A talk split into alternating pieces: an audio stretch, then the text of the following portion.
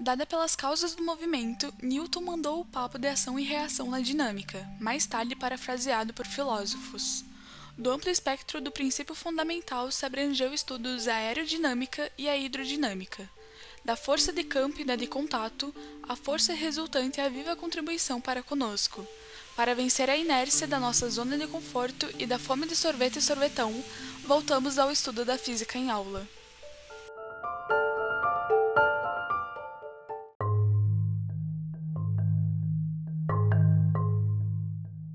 Para a primeira lei do tio Newton, temos a chamada inércia, que segue a mesma lógica da história do hospital.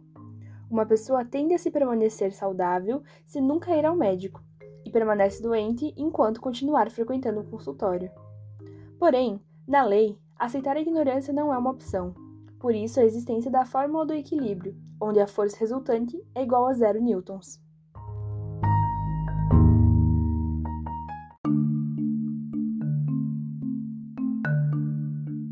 A segunda lei de Newton, também chamada de princípio fundamental da dinâmica, nos fala que para que seja alterado o estado inicial do movimento é necessário que seja aplicada uma força ao corpo.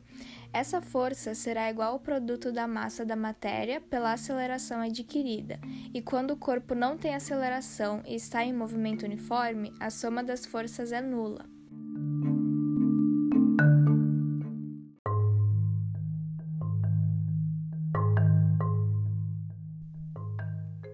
Última das três leis de Newton define que sempre que dois corpos interagem, as forças exercidas são mútuas. Esse é o princípio que fala que todo corpo que exerce uma ação sofre uma reação. Essas forças de ação e reação apresentam intensidade e direções iguais, porém os sentidos são opostos. A partir disso, podemos entender, por exemplo, como andamos.